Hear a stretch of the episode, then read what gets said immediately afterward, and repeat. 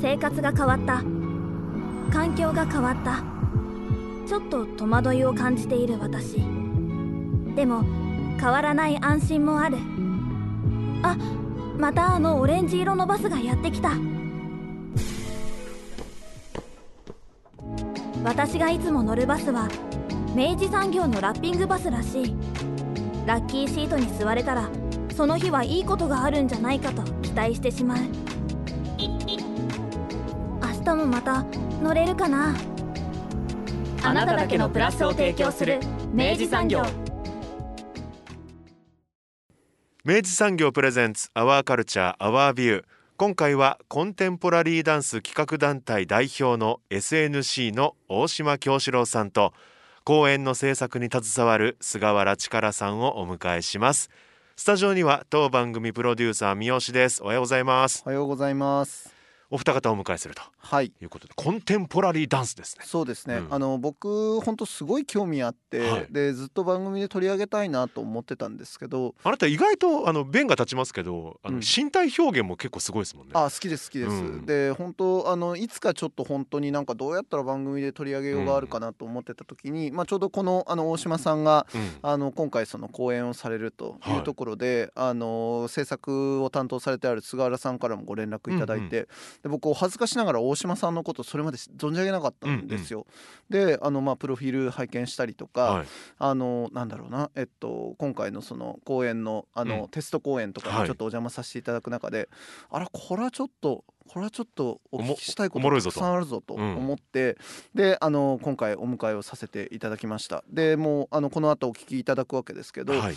まあどうしてはダンス始めたのかみたいなこととかから、あの聞いていくとですね、はい。まあもう本当結論に先言っちゃいますけど僕めちゃくちゃ好きになりました、うん。超面白いですね。ね。うん。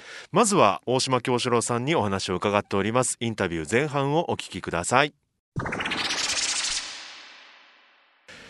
えー今回のゲストは SNC 代表の、えー大島京志郎さんですね。よろしくお願いいたしまよろしすくお願いいたします。そしてあの大島さんが何を手掛けてらっしゃるかっていうのはまた後ほどゆっくり伺うんですが、はい。まず講演を控えてらっしゃいます。はい、はい。というわけでその制作に携わられている菅原力さんにもお越しいただいております。よろしくお願いいたします。お願いします。というわけで大島さんなんですけどはい、何者ですか？聞かせていただこうじゃないですか。ええええええ。はい、ええ大島さんははい。どのようにご紹介すればいいですか？えっ、とですね、自分はコンテンポラリーダンスっていうダンスジャンルで作品、舞台の作品、芸術作品ですねを作っている人間です。ダンスもやります。コンテンポラリーダンス。はい、はい。のダンサーであり、あり。振付制作もなさるということですね。はい。要はそのグループを主催している立場でもある。あ、そうです。SNC という企画団体なんですけれども、はい。そちらもはいの代表もさせていただいてます。ということで大島さんはまずはい。あのどういうダンサーなのかというか、はい。そもそもなぜダンスをやってるのかみたいなところからですね、うんうんうん。順にちょっと紐解いていきたいと思うんですけど。と一応その今コンテンポラリーダンスをしてるんですけれど、はい、もともとはクラシックバレエをしてて、うん、そうですか。そうですそうです。でクラシックバレエも結構何年やってたんだろう。20歳ぐらいまでやってたのかな、うん18歳ぐらいから始めてるんで12年ぐらいやってたのか。でもともとクラシックバレエをしてるんですけどというのもまあその時阿蘇に住んでいてうん。阿蘇に住んでる時にクラシックバレエ教室って阿蘇ってないんですよ。うん。うん。でもともとは体がすっごく柔かったからうちの親があの機械体操をうん。始めたらいいんじゃないっていうことで機械体操の教室を探してたんですけれど熊本市内まで行かないとうんなかったんですよ教室が。はあ。でその時はもうなんか道路とかもそんな通ってなかったから1時間以上かかっちゃうってうんなって片道、それは無理だってなった時にあバレエ教室近くにあるよっていうことでなったんですけどちょうどその時にあの木梨憲武バレエ団がテレビで入っててそれを見て「まあバレエいいんじゃない?」って言って始めた、え終わり。すごいきっかけ。ー、すごいやっぱテレビの企画って何生むかわかんないですね。ねえ。でずっとはね二十歳ぐらいまで続けてらっしゃる続けたんですよ。そうそのまんま引っ越してでちょっとまた別のバレエ教室に変わってからすごい本格的に始めるようになってうん。でその時にワークショップに来ていただいた先生があのうちのバレエ学校来ない？っていうことを言ってくださってスイスの方にちょっと留学させていただいてそうそこから4年間ぐらいスイス行ってうん。でその時にコンテンポラリーダンスに変わってうん。今ここっていう。はあ。そのバレエ留学という形で行かれた時にコンテンポラリーダンスと出会った感じですか？そうですそうです。もともとなんか創作舞踊的なことはさせていただいてたんですけれど、そのコンテンポラリーダンスって言ってその演目を見たのがやっぱりヨーロッパで初めてではい。で自分が行ってた学校に所属してるカンパニーがですねコンテンポラリーダンスのカンパニーではい。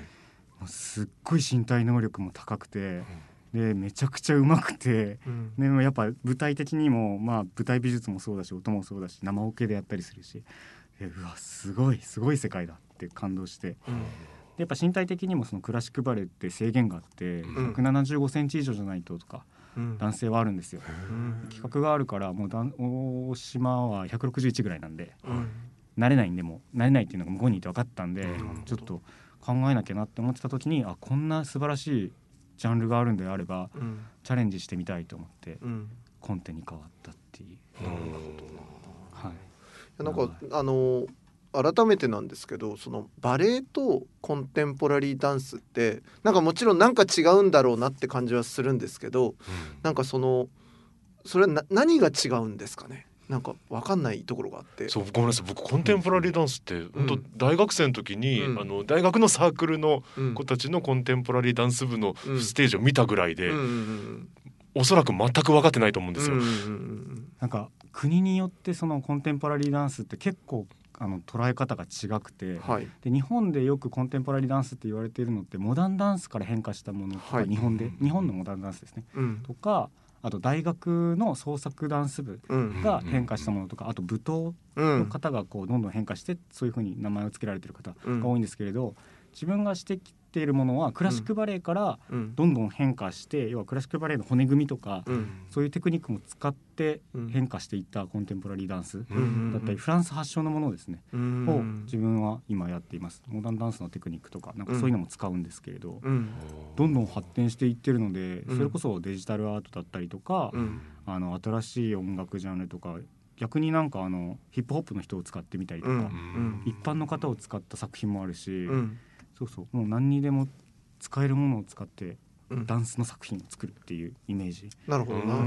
だからそのある種そのバレエとかっていうのは例えば柔道とか剣道みたいに割と要はその決まった型があってうんでまあそれの作法の中でうん。まあどういうことをやるかってことなんだがまああのそのコンテンポラリーダンスはそのどの作法を引っ張ってきてもいい自由な一種格闘技戦みたいなそういうフィールドってことですかね。それをより壊していきたいし、うん。使っていきたいしみたいなもうん。う表現できるものはとりあえず使ってみようっていうところそうですよね。いやあのやっぱその質問したいとは本当にそれで要はそのうんコンテンポラリーダンスって言っときながらめちゃくちゃバレエっぽいじゃんっていうものも見たことあるし、うん。その逆に本当おっしゃるようにそういうヒップホップダンスとかストリートっぽい動きをなさるのも見たことあるので、あれ何なんだと思ってたわけですよ。結局そのジャンルって何なんだと思ってたんですけど、やっぱそういうことなんですまあね。体で表現するっていうことですか？ですそうです。そこが一応基本ではあるけれどもダンサーが出てこない作品とかもあったりして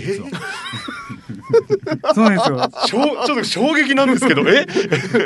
それも概念の向こう行ってるじゃないですか。ダンスの定義にチャレンジした作品とかもあるんですよね。ダンスってなんだろうとか言ってうん。あのシャツ引っ掛けて扇風機当てて動いてるのだけ映すとかあったりとか、ね。そうそうそうそう。とかあとはあの何も起こらないっていうことをこんせ去年か一昨年やった人がいて劇場に来るじゃないですか、うん。何も始まらずに終わるんですよ。うわ。もうこれあれですね。ジョン・ケージの4分あそうそうそうそう。そ うもうブーイングの話行くとこまで行ってみるっていうね。ゾクゾクするな。すごいまでね。含めて公演。お客さんまで含めて公演であるっていううん。その作品形態みたいなものがあったりとか、もうめっちゃ面白い。何が起きるかだから本当にわかんないです。面白いです行くまねで。なるほどなるほどな。いやそのいや体も使わない分野もあるとは そこまで行くって思いますけど。いやでも確かになシャツに風当てて動いてるのを見るっていうのはその要は運動というものを見つめるっていう行為はじゃあそれはダンスじゃないのかいって話ですよなね。りますね。面白いですね。あとなんかその当時、うん舞台芸術に関するお金がめちゃくちゃ削られてたらしくて、それに対する反抗心みたいななるほどなるほどなるほど。削ったらこれしかできないからなみたいな。まあこれとてあもちろんこれこれとてダンスだけどなっていうのをね抑えながらね。いやめちゃくちゃかっこいい犯行ですね。それねいやでも正直こう何も起こらずに終わる公演にチケット代払いたくなんてちょっと普通に思っちゃいましたけど。いやいやいや もうでもそこで持ち帰るものはってすごい量だよ。なんでしょ？うなんでしょ？うきっとそうなんだよすごい経ね。験だよそれは。ねえ。まだまだだなって今そう思った自分をねちょっと嫌だなと思いましたけすど。ごいなえでもまあそういうまあその要は異種格闘技戦のもう何でもありのそのコンテンポラリーダンスっていうのを、まあ大島さん要はえ得られてで、まあ、日本帰ってこられてやるみたいなことになったわけですかね。そうですそうです。もう向こうでうん。やるなら、うん。いろんな振付家に触れられるところがいいと思ってたんですけれど、うん。結局自分が行きたかったカンパニーに行けなかったのではい。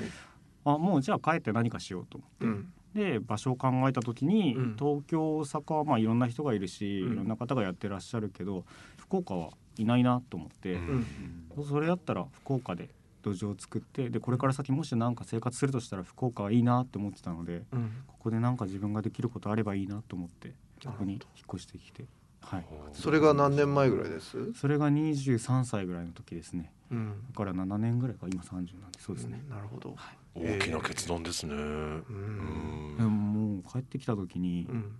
いや極すっごい極端な話ですけどはい。踊りをやめるか一般職に就くかだったんですよ。うん。えその仕事がやっぱりないから、はい。特に九州とかは。うん。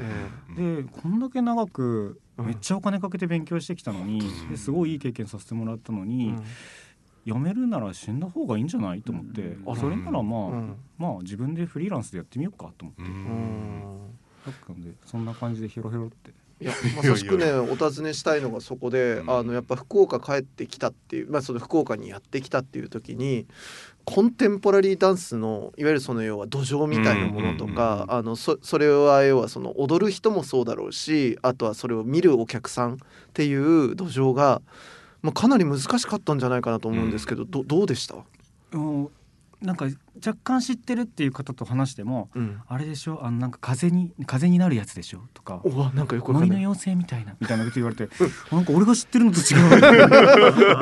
えどれだろうそれと思って。いや確かにコンテンポラリーは何でもありやけれどもみたいな。そう。あれ俺風とかなったことないけどなと思って。でちょっとなんかそういうテクニックを使ったりとかはするけど、ん。動きを作ったりする時に、うん。でもそれになるとかってやったことあんまねえなと思って。ちょっとリサーチしたらあそっかまだ浸透してないし知ってる人が少ないんだっていうことが分かってきて、ええ。いやもう大変でしたけどもう、うん。広めていくしかないなと思ったんで、うん。やることも別に他にないし。じゃあやればよくないみたいな感じでいろんなスタジオ行ったりとかして、うん。ワークショップしたりとか、なるほど。そうそうそう。講演していろんなスタジオに案内を送ってこういうことをやってきました、自分はっていうのをうん。ちょっとお裾分けできたらなと思ってその時はやってました。なるほはい。ど。じそれがゃあまあ7年前ぐらいからってことですよね。そうですね。7年ぐらい前からやってますね。既存のそういうまあ福岡にあるあのまあそのコンテンポラリーに限らないまあそういうダンススタジオみたいなところに行ってでワークショップをしてっていうことですよね。そうですどどうですか？それを要はややられ始めてあのそのダンサーさんたちだったりとかの反応とかっていうのはどんな感じでした、えー、と今クラシックバレエのダンサーって、うん。ヨーロッパとかでほとんど劇場自体がクラシックバレエの劇場自体がもう何パーセント56%めっちゃ少ないんですよ、ほとんどコンテンポラリーダンスの劇場なんですよ。でやっぱ予算も削られててクラシックバレエってすごいお金がかかるから、で今ダンサーって何でも踊れなきゃいけない時代なのにあのクラシックバレエだけをしているのはっていうふうにうん。こう考え方が変わってきたスタジオさんって今たくさんうんあって。うん。うんでそれをスタジオさんから声をかけていただいて教えに行ったりとかもバレエベースのコンテを教えられる人がすごく少ないのでうん。で伺わせていただくんですけれどうん。もう戸惑いですよね最初は。なんかあの床触っていいんだよみたいな。バレエ触らないじゃないですかわざわざ。寝っ転がっていいんだよみたいなとところから始めていってその踊りの概念とか、うん。スタジオではこう振る舞わなきゃいけないみたいなことの概念から壊していくっていう作業。うんうんでしゃべ喋ってもいいよとか。喋っちゃダメなんですよ基本。クラシックバレエのクラスって。シーンとしとかなくちゃいけないけど喋らないとうん。わからないから喋りましょうっていうところからうん。変えていったりとかして。でも面白いですすごく。みんな身体的にも変わっていくしうん。考え方もすごく変わっていくし。うん。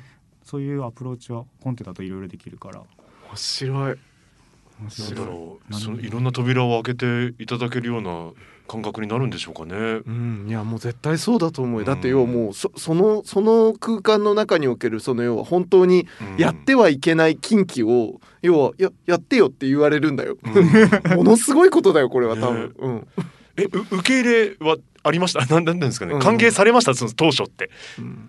えー、と一番最初のクラスはみんなカチッってなるんですよね。うん。でスタジオの先生も「何これ?」ってなるんですけど、うんやっていってみるとやっぱちゃんとロジカルにクラスって組み立てられてて、うん。これをこうするからこうなるっていう順序があるん。ですよ。なんか見ていくと分かるんですよね先生たちも。あ。うん。これがこうだからこうしてたんだとかっていうのが見てて分かってくださるからうん。皆さんなんかあ今文章のつ文章を作る時のあいうえおからみんな勉強してるんですねって言ってくださったりとか。そうそこはやっぱ理解してくださるし、うん。子供たちはなんかだんだんよくわからないけど楽しいみたいな、すごいいい方向に走ってくれるから、うんうんそこでなんとかやってる感じですね自分は。かえってそっちの方が強いかもしれないですねなんかね。もうあのもともとその要は規制がないところから、うんうんうん。あんなもんだと思って入れるとですね。そうそうそう。やっぱ楽しいが一番入りやすくて、うん。オープンになってやり取りもできるから、うん。まずは楽しんでもらってそこからだなというふうに思ってます。面白いいやちょっとやばい俺もこの話だけでちょっともっと聞きたいことめっちゃあるんだけど。でまあそういった活動をまあうん。続けながら、ご自身のこう表現活動というか、そういったものも結構並行してやられてたんですか？そうですね。で最初の45年はもう本当に作品をいっぱい作る時期で、年2回公演とかずっとやってたんですよ。でもうちょっと疲れたと思って 出しすぎたと思って。でどこまでも自分作り続けられるんですけどでもなんか無駄打ちになってきてる感じがすると思ってちょっと一回休んでもう一回何が作りたいのか考えようと思ってでそしたらコロナの時期。に突入してだからもうここ1年とかはもうずっとインプットの生活をしていて、だからそしたらすごい考え方が変わったんですよ。で作品の作り方とか踊りのなんか社会的な価値だったりとか、うん。そういうのってどこにあるんだろうっていうのがすごい自分なりに明確になってきたからうん。あ今公演してもいいのかもと思ってうん。作品作ってみたいと思ってうん。変わってきたりかな。だから教え方とかもここ12年とかですごく変わって、だからそういうふうに今ロジカルにうん見たりとかできるようになってきた感じがあります。うん。いやおっしゃるように多分本当そのコロナみたいなのがあったせいであのそれなぜやるのかっていう、うん。その意味っていうとまたちょっと違うんだけど理由というかあのそういうものがやっぱりそのまず自分の中で腑に落ちて相手にちゃんと説明できないと見に来てとも言いづらいというか、いうん。言いようがないみたいなとこあるじゃないですか。だからやっぱそそこはすごいあの大島さんにとっても大きいプロセスだったんだろうなって感じはしますね。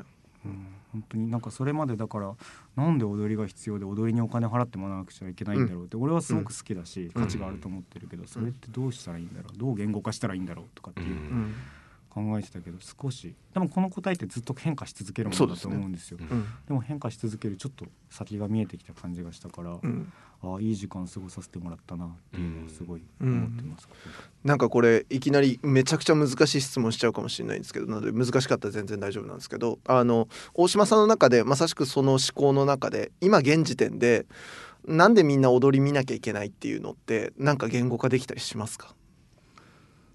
踊りに限らずなんですけれど芸術の価値に多分つながると思うんですけれど、うん。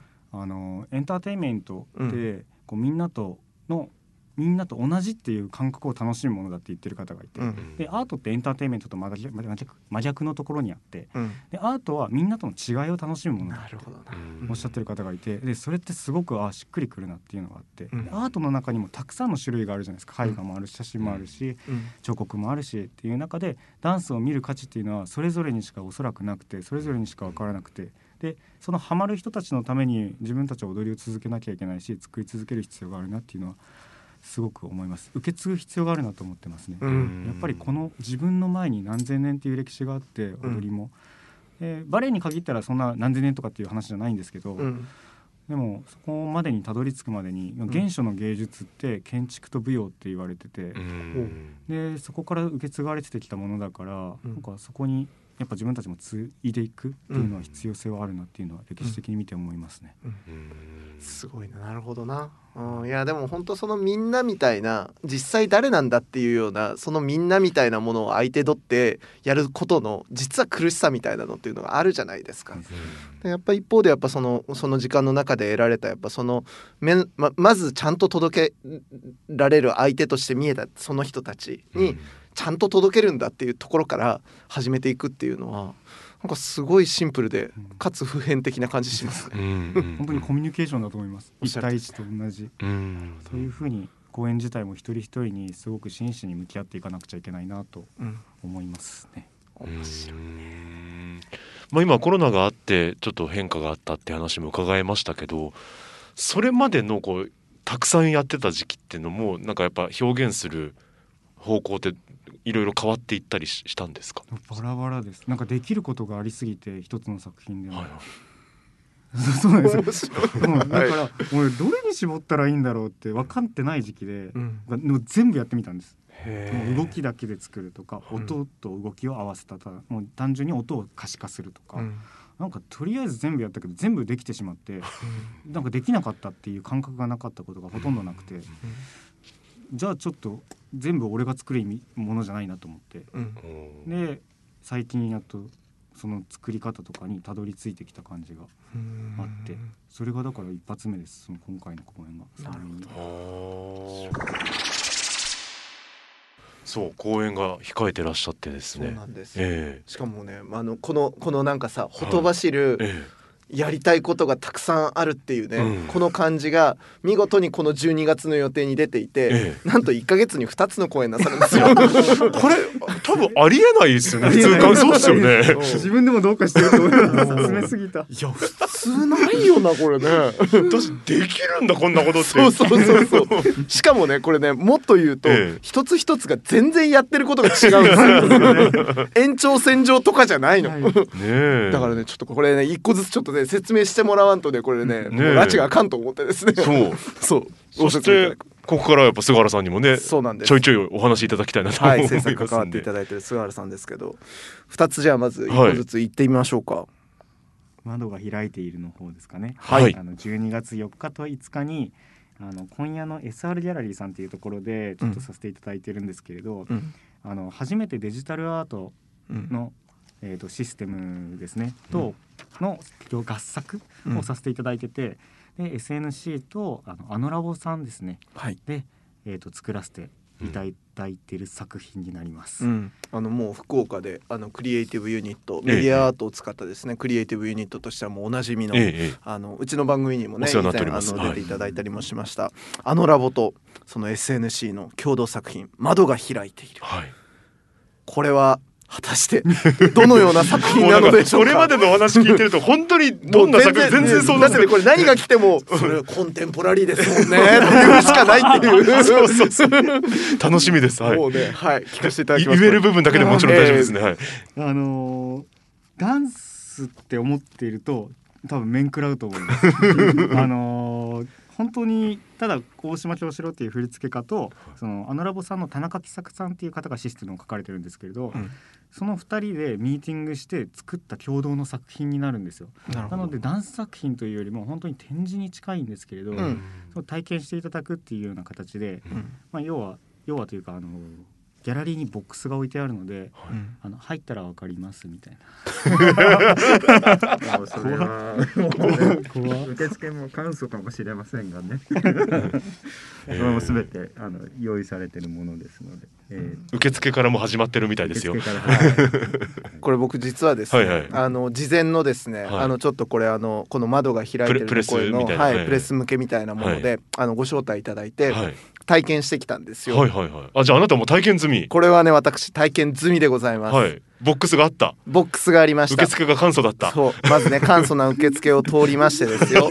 で何かちょっと荷物あのみ身軽な状態で入ってくださいなんて言われてですね、ええはいはい。であの荷物を置かされるわけですよ、ええ。まあまあそりゃそうでしょうよ。まあまあ、ね。はいはい。ね。でまあそのなんか同意書みたいなの書かされるわけ。はいはい。まあそうね。は入るってことはまあもしかしたら何か何かうんくらいな何かに入る以上はやっぱそういうのあるなとかうんう。んそうですね。最近コロナだしなとか思って、うんうんうん。でちょんちょんちょんって書くわけですよ、はいはい。でそしたらあちらのお席にどうぞとかって座らされて。でそしたらなんかいそいそとですよ、はい。なんかあのそのちょっと黒い服の人がですよ、はい。あのお靴を脱いでこちらへどうぞみたいな感じであ案内していただいて。黒いボックスに案内されるわけですよ。はい。でそしたらその黒いボックスの中ではい。起こることとは？はいはいそこまで。はい、おっと。そうなんです。静止が入りました今。そういうことなんですなるほど。ここはもうご体験くださいという、はい、めちゃめちゃ気になるじゃないですか。いやでも本当に、ええ。あのなるほどこれはでも一周回ってやっぱりダンスだとも思いました。うん。でやっぱそのダンスっていうのが、ええ。何なんだって話なんですよやっぱ。はいはいはい、うん、でやっぱ大島さん繰り返しやっぱ今あの番番組の中でもおっしゃっていただいている、それはコミュニケーションなのではないかっていうことを、あのすごく合点がいく形で、うん。ある意味すごいシンプルにうん。あのそれを提示する作品になっていて、うん。なんだけど最初本当に何が起こってるか全然わかんないです。俺何に巻き込まれてしまったんだと思いながらはいはい。ああでももうこれ要はもうで出るわけにもいかんしなと思って腹を決めてはい。その時間の中ではい。いろいろ僕はやってみました。うんいろいろややってみた。いろいいろいろろやってみることができるんだ。いろいろやってみると、はいろいろあのなんとなく。リアリアクションがあんの？え。さあそれは、まあもう。いやでもね不思議とえっ、とあのなん20人近く、はい。あのご体験いただいたんですよ。はい。はい。ニュースさんの他にもですね、え誰一人途中で出てくる人がいなかった。あのつまらないとかそういうこととかとは違ってみんな終わった後に出てきた顔って僕が一番最初に見るじゃないですか、みんなね面白い顔してた。で何かをやっぱりこう話したくなるような顔をしていたような気がします、うん。だけど僕があまりにも簡素なもんだからそうそういう仕様なんですよね。そうそう。ですよね。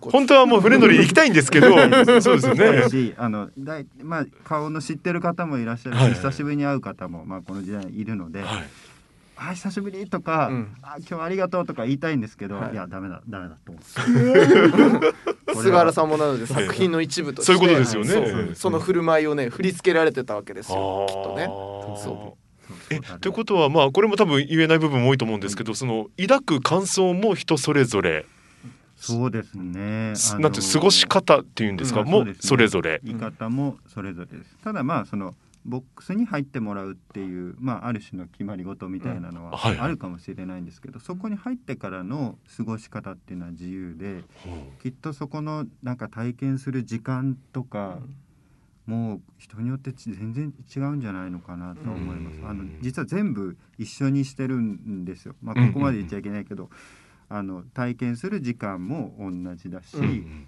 えー、とお体験がまああるところで終わるっていうのがあるとしたら、うん。終わって終わりましたよっていうのを出す時間も全部決めてたんですけど、あのどうこっちもなんか聞きたくはなるんですよね、うん。どうだっただからすごい今悩ましくはありますよね、なんか終わった後にん。なんか話をしたいっていうこの衝動をどうしたらいいんだろうみたいな。うん。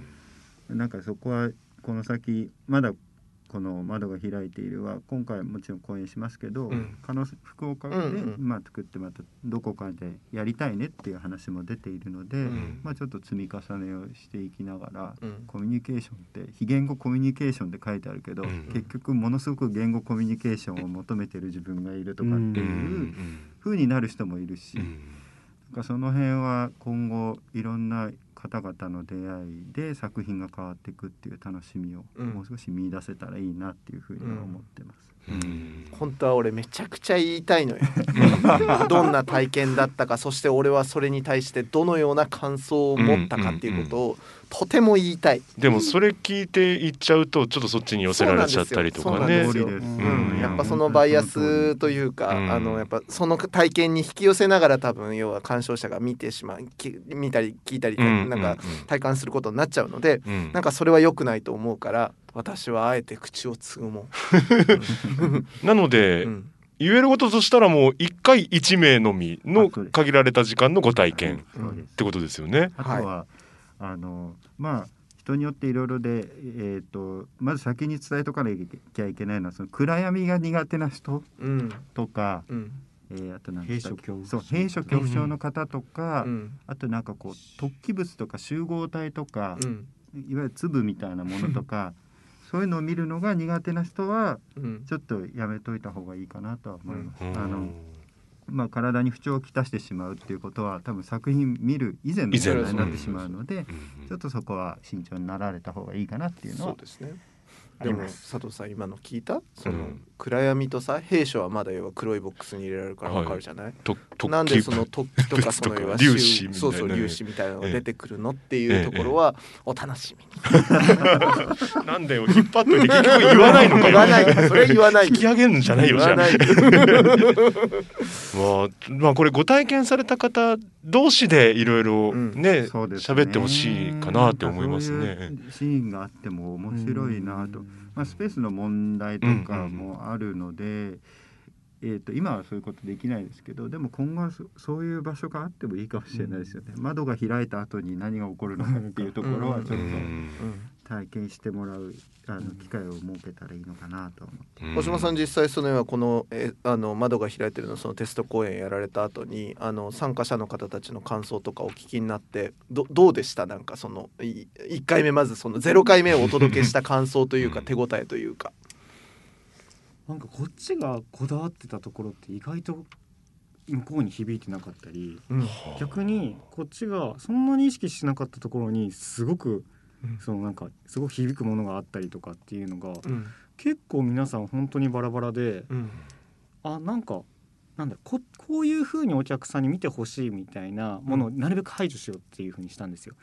でしたらあもっとシンプルにしていいのかなっていうのはその支援会をしてすごく思いましたね。うん。もっと分かりやすくしてもうん。もっとバラバラになるんじゃないかなとか。うん。うん。なんかすごく全部一応タイムだったりとか決まってるけど決まってないことの方が実は多くてあのシーンって、えーそこをどういう風にするのかってやっぱもうちょっと作り込めるなっていうのとうん。ちょっと話してみたい話して、はい、アナラボさんとその感想の共有についてもどうやってやっていこうかと、うん。今ちょっと話している最中です。うんそういう 行きたい。仲間に入れてほしい。と知っている者たちだけが話せる。そうそう経験的な経験ですね。これが12月4日とはい。5日、えー土曜日と日曜日にはい、はい SR ギャラリーで。はい。えー予約が必要なんですね。はい、予約が必要で、はい。あのーホームページがありますので、まあそこからもいいんですけど SNC のえー、とインスタグラムですとか、うん。フェイスブックとかツイッターとかそこにも、あのチケットのなんていうか予約サイトみたいなものリンク貼ってますので、うん。そこから来ていただけるといいかなとは思います。うん。あのフェイスブックに関してはですねあのイベントページなども立ち上げてますので、うん。そこから行くのがいいかなとは思います。了解です。じゃあまあまあ番組のあのアカウントからちょっと改めてご案内できるようにしておきますね。うございますはいはい、うわあすごいなこれが1個目。ねえもういきなりいきなりもうよ予想の外側にもう 行ってんのでじゃあまた来週。そうもいかんのじゃよ。そしてなんと12月もう一本っていうねはい。お話でございますけど、はいえー12月の25日26日ですかね、はい。えー開催されるのが、えーソロスはい。というタイトルでございますが、えこちらはそうですね何をやるんですか？これは言えますよ。これは言いますよああよかった。よかった。これはなんともう、えー、と全部ダンスの公演ではあるんで全部ダンスのソロがある4作品あるんです。はいでその4作品を、まあ、ソロたちっていう意味でソロスってもそのままなんですけれどうんつけてて、で全員海外で踊ってきたダンサーですね。うんうんでそのまあ一人で15分とか、うんまあ、20分弱そうですね。そう踊ることになるのでそのぐらいちょっと身体的だったりとか経験的に強さがあるダンサーだけをこうギュッと集めて、うんはい、ダンスの公演をさせていただきます。うんこれあのご出演になるのがその出演が当然まあ大島さんとはいあと、えー福田沙織さんはいあと平田千佳子さんというお三方あ、もう一人実はですね。いらっしゃるんですか？はい、あのーなるほど。東福寺弘奈さんという方がここ最近出演が決まって、おおなるほど。うん。はい。これが SNC の特徴で決まらないものはまだ出さない。しかもこれ2つは仮タイトルって。えそうなんですか？今フライヤー今手元に頂いいてるんですけど、あのそこに書かれているじゃあタイトルはまた本番に変わっている可能性があるあります、へえはい、何も決めないぜうん。どうなるか誰もわからんぜ 俺も分かってないぜ。そうですか。え SNC っていうのは、うん。えっと、その決まったメンバーで回しているユニットなんですか？それともその今おっしゃってたように割とその可変性を許容する大島さんが真ん中にいるというかうん。大島さんが主導しておけば出入り自由みたいな話なのか。これどどうなんですか、そうえっ、とですね大島しか基本いなくて、うん。本当に公演ごとにダンサーを雇ってるんですけれどやなるほど、っぱりなんか作りたい作品とか作品に必要なダンサーって本当に作品ごとに違うんで、ん。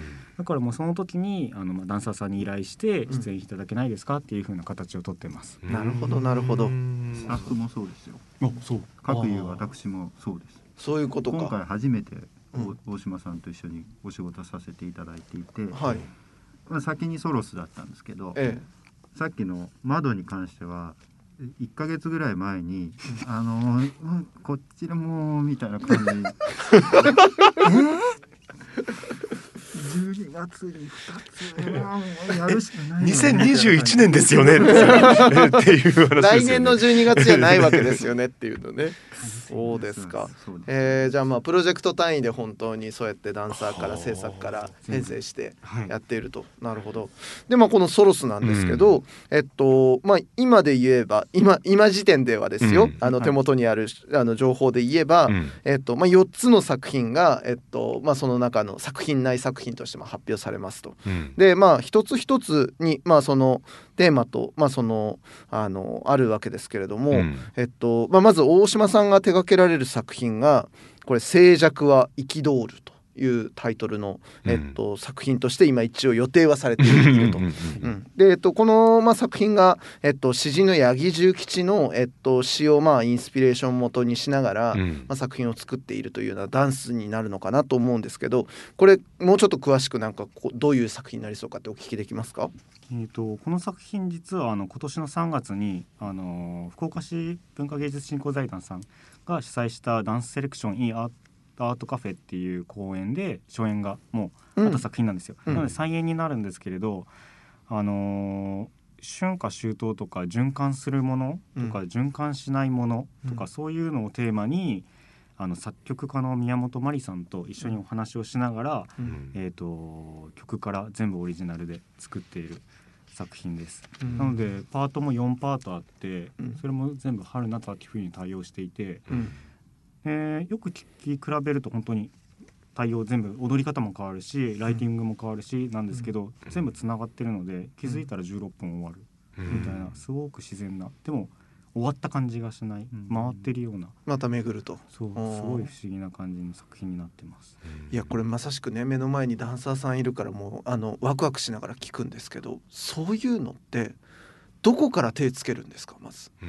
うん、どこから手つけたかなあの いやもっと言えば例えばなんかそのビジョンみたいなものが自分が例えばこのように踊っているっていううん絵みたいなものがなんとなく見えたりするのかそれとも例えば鏡の前で始まるのかとかもね。そうそうとかとか、あるいはその詩を読んであの、うん例えば気になったフレーズがあってそこからインスピレーションしてなんかその要はじゃあそれその言葉から連想される振り付けはこのようであるって言って手を動かしてみるとかわかんないけど、みたいなことから始めるのかなんか多分登り方は多分そね。作品によって違うとは思うんですけど、例えばこの作品だったらどこから手つけられたとかあります？これはですねから言ったかな。体のよ、えー、といつもなんですけど、うん。まず動く必要があるかっていうところから考えるんですよ。おお動く必要なかったら動かない方がいいじゃないですか。立ってる方が綺麗だから立っとけって話なんで。だからなんどどうして動く必要があるんだろうっていうことと、うん。あと,、えー、と自分が作った意味うん。でどこにあるのかって考えた時にちょっと自分のアイデンティティをもう一回調べ直したりとか考え直さなくちゃいけないと思ってうん。ですごく日本人であることとか、うん。なんか日本で育ったっていうことってうんやっぱ確実に影響してて、はい。でまあ阿蘇で育ってるんですけれど一時期。うん。ね阿蘇のその原風景的なも自分の原風景的なものがすごく阿蘇の風景であったりとかうん。そういうところって確実にその作品に影響してくるし、うん。なんか使ってこないとうん。なんかオリジナリティというか自分が作る意味がないなっていう全部コピーになっちゃうな。っていうのどっかしらあって、うん。そういうのもあってあの日本の詩人さんを使いたいとかうん。なんかそういう日本からのアプローチみたいなものも入れたかったんですよね。だからなんかちょっと衣装的なものもちょっと日本っぽかったりとかうん。あと舞台美術だったりとか結構ですねこれ側を作ってていっぱい、うんえー、と舞台美術はこういう象徴でバンバンバンバンって置くとか、曲はこういう風な展開だからこういう風にしてほしいとかってやっていって、うん。うん踊りは多分これ最後に作ってます全部。ね。だから最後になんでここでこんな風に動く必要があるのかっていうなんかコーディネート役で動きを出したみたいな感じ。なるほど。なるほどだからやっぱ場面が先に見えた感じですねこの作品にしてみれば。あーかな。なんか一個一個これが必要っていうものだけを集めてうん。全部舞台に持ってきて前日に全部コーディネートして。なるほどなるほど。全部だから終わるタイミングとか始まるタイミングも前日に決まりました。うわ制作泣かせ。まあ、そうね。僕はこれは関わってよかった。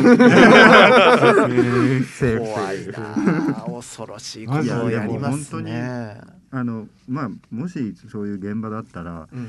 よっぽど覚悟がないと、うん。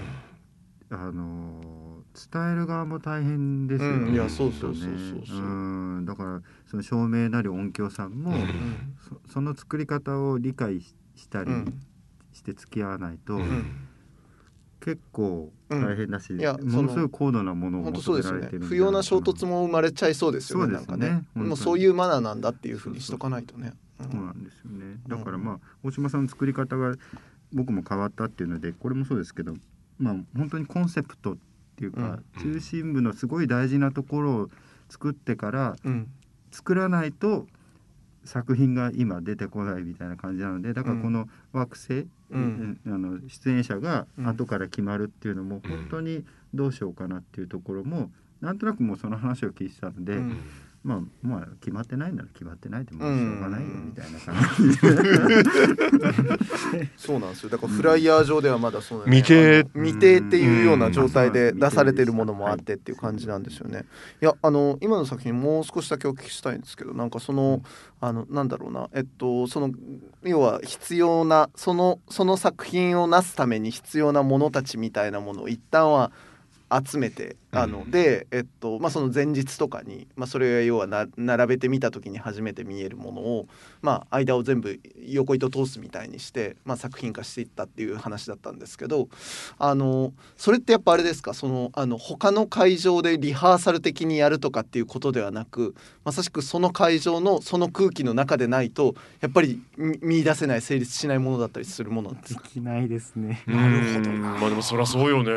いやそうよね。だってね。うんだって200平米ぐらいある部屋とさ、うん。なんかねうん。あの6畳の部屋でさ、うん。同じことやろうったってそれはやっぱり全然違うわけですよね、きっとね。うん。だからあのその時アジア美術館さんでさせていただいたんですけれど、うん。あの天井にうん。はライトが反射した影を映したりとかうん。そういうのを知ったんですけれど、うん。それって劇場だとできないんですよね。要は劇場にステージ側に天井はうん。お映せないから。そうっすね。うんうんそれをじゃあ今度はどうするのかっていうのをうん。はい小屋入りして考えます。そうか。今回もそうですよね。だから場所がポンプラザホールになりますのでうん。また作り変えないといけないところがあるいけないあるわけですもんね。うん。そうそうそうう。わー。なんか大変だけどゾクゾクしますね。面白い。なうん。そうです。でもほとんどそのインプロって言って即興で動いてるんですよねこれほとんど、うん。はい。ある程度の流れは決まってるんですけれど、うん。やっぱりそういう場所によって変えた舞台美術のセッティングとかそういうのをうん。やっぱダンスがダンスがこううまくコーディネートする役割。ううん。として使って入れるのでだうん。から成り立つなとは思います、うん。この作品に関しては。